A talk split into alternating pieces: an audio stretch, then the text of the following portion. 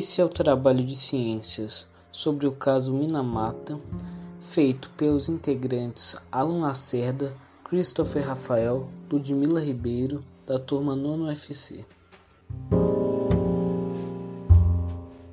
O mercúrio é um componente químico metálico altamente tóxico.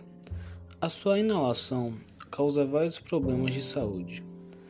Ele é tão prejudicial à saúde porque ele se aloja nos órgãos internos, sem causar sintomas eminentes.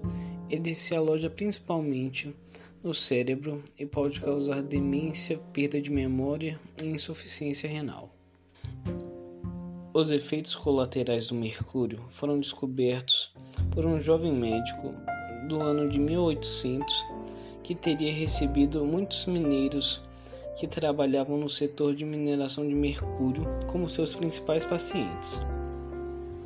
Eles tiveram queixas gastrointestinais como náuseas, cólicas, vômitos, entre outros, que levavam à rápida desidratação do organismo. O mercúrio é utilizado em termômetros, barômetros, desinfetantes, iluminação pública e em trabalhos odontológicos. O HGS, que seria o cinábrio, que é usado como pigmento vermelho para fazer, por exemplo, tintas. E o mercúrio pode ser usado para fazer diversos outros equipamentos de medição científica e facilmente está presente em nosso cotidiano. Sobre a demanda do mercúrio, é alta, pois ele é muito usado para mineração do ouro e também ele é um metal bem denso, que pode ser encontrado em estado líquido na natureza. As maiores reservas de mercúrio são encontradas na Espanha. O mercúrio pode estar associado com hidrocarbonetos gasosos e líquidos. A substância pode ser encontrada na crosta terrestre. Essa substância pode ocasionar gravemente uma poluição ao meio ambiente, afetando diretamente a água, ar e solo, implicando diretamente na saúde humana e dos animais, como, como os peixes, que podem também sofrer uma intoxicação química e nós humanos podemos facilmente absorver esse químico de várias formas diferentes. As principais são ao inalar ou tocar interagir nessa substância. O contato pode causar desde sintomas leves, como coceira e vermelhidão, até interferências graves no metabolismo.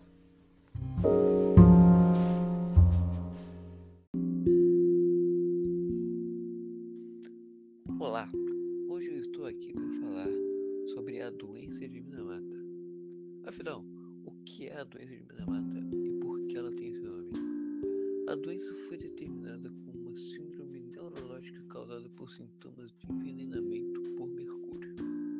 No entanto, os médicos só conseguiram chegar a esta conclusão após 10 anos do surgimento dos primeiros casos. Inicialmente, os sintomas a surgirem nos humanos eram sutis: fadiga, irritabilidade, dores de cabeça, falta de sensibilidade braços e nas pernas e dificuldade de deglutição. Os sintomas mais graves envolviam distúrbios sensoriais nas mãos e nos pés, danos à visão, audição, fraqueza e, em casos extremos, paralisia e morte, além de problemas nos nascituros. Na época, milhares de pessoas daquela região ficaram com sequelas permanentes e outras tantas morreram. Aproximadamente 20 mil pessoas se declararam afetadas.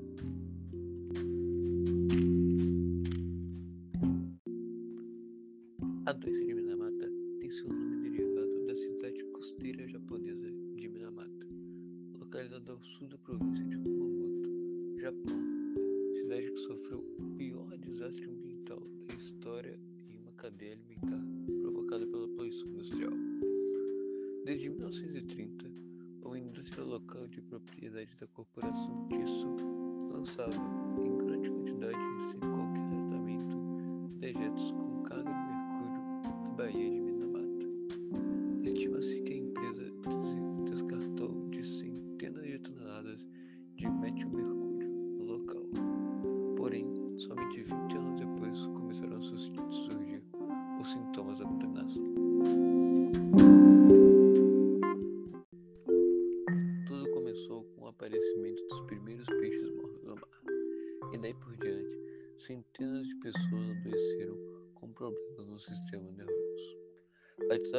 doença como mal de Minamata. Acreditavam se tratar de uma epidemia infecto-contagiosa. Casas foram desinfetadas, porém a doença não parou de fazer suas vítimas, chegando a milhares. O nascimento de crianças defeituosas completava o triste quadro da vida dos pescadores. Como os habitantes de Minamata se alimentavam da pesca, não foi difícil deduzir como tantas pessoas ficaram contaminadas. O mercúrio é altamente tóxico e se acumula nos tecidos dos animais, peixes e moluscos.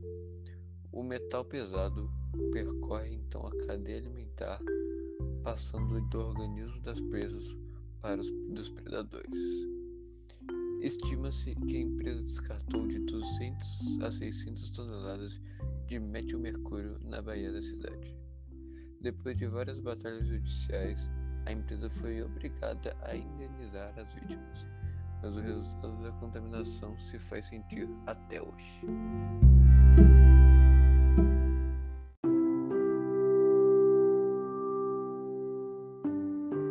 No início desse podcast, vocês aprenderam sobre o mercúrio e o que é a doença de Minamata. E agora vocês estão prontos para saber sobre como surgiu a doença de Minamata no Japão. Aqui quem está falando é a Ludmilla e eu irei falar sobre tudo isso para vocês. O Japão sofreu o pior desastre ambiental da história em 1930, que foi a contaminação da população e da Baía de Minamata por mercúrio. Tudo começou quando a fábrica de produtos químicos Cisso começou a usar o mercúrio para fabricar cloreto de vinila e acetaldeído. Mas Ludmilla, que palavras complicadas são essas? Calma, gente, não se preocupem que eu vou explicá-las. Bem, o cloreto de vinila é o gás incolor altamente instável na ausência de luz e oxigênio. Ele é usado principalmente para a fabricação de plásticos diversos. Já o acetaldeído é o resultado do conjunto de transformações químicas do álcool que acontecem dentro do nosso organismo. Ele é utilizado na produção de resinas, poliéster e corantes. Os resíduos desses materiais foram despejados sem nenhum tratamento num rio que desaguava na Baía de Minamata, o que acabou contaminando os peixes que lá habitavam. A empresa descartou aproximadamente 200 a 600 toneladas de metilmercúrio nesse rio. Mas que tristeza, né, gente?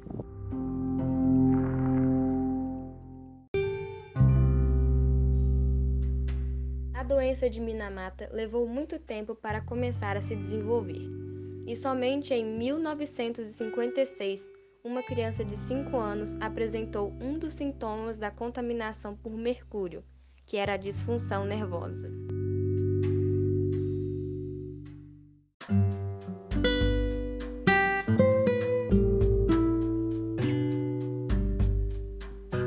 Os sintomas que essa doença apresentava eram fadiga, irritabilidade, dores de cabeça, falta de sensibilidade nos braços e nas pernas e dificuldade de deglutição.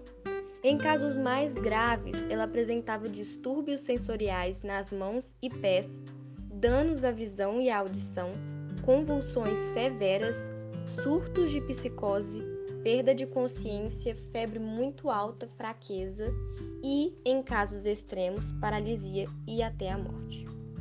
Esses sintomas também se apresentavam nos felinos, que agiam de maneira indiferente do comum.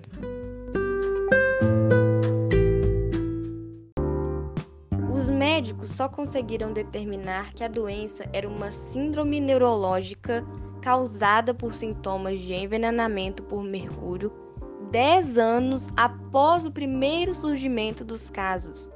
Nesse período de tempo, milhares de pessoas morreram e aproximadamente 20 mil pessoas se consideraram afetadas. Essa doença só afetou muitas pessoas porque o peixe era a base da alimentação daquela população.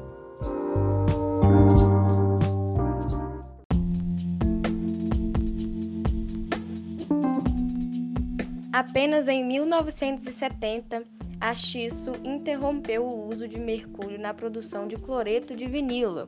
Já o trabalho feito para despoluir a Baía do Minamata começou em 1977 e só terminou em 1991.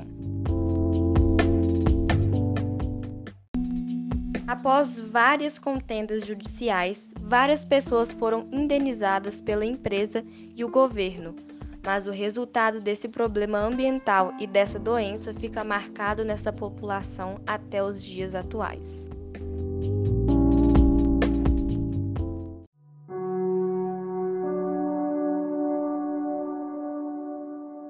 Ainda hoje, Várias pessoas sofrem por consequência da contaminação dos resíduos jogados no rio que desaguava na Baía de Minamata, no Japão. Ao longo de seis décadas, a empresa Shizu e o governo japonês passaram por vários processos judiciais. E as pessoas conseguiram indenizações financeiras. Cerca de 13 mil pessoas acionaram a justiça para buscar seus direitos.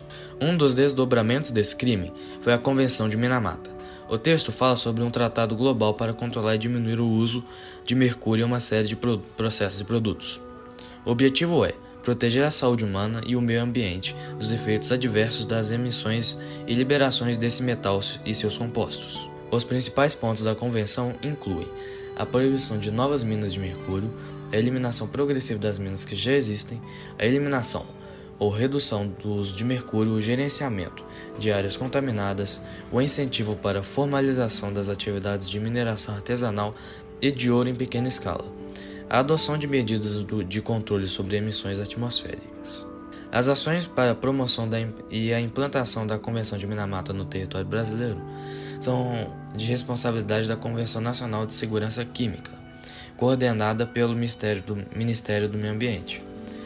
A CONASC é composta por representantes de órgãos públicos federais, do setor privado e da sociedade civil.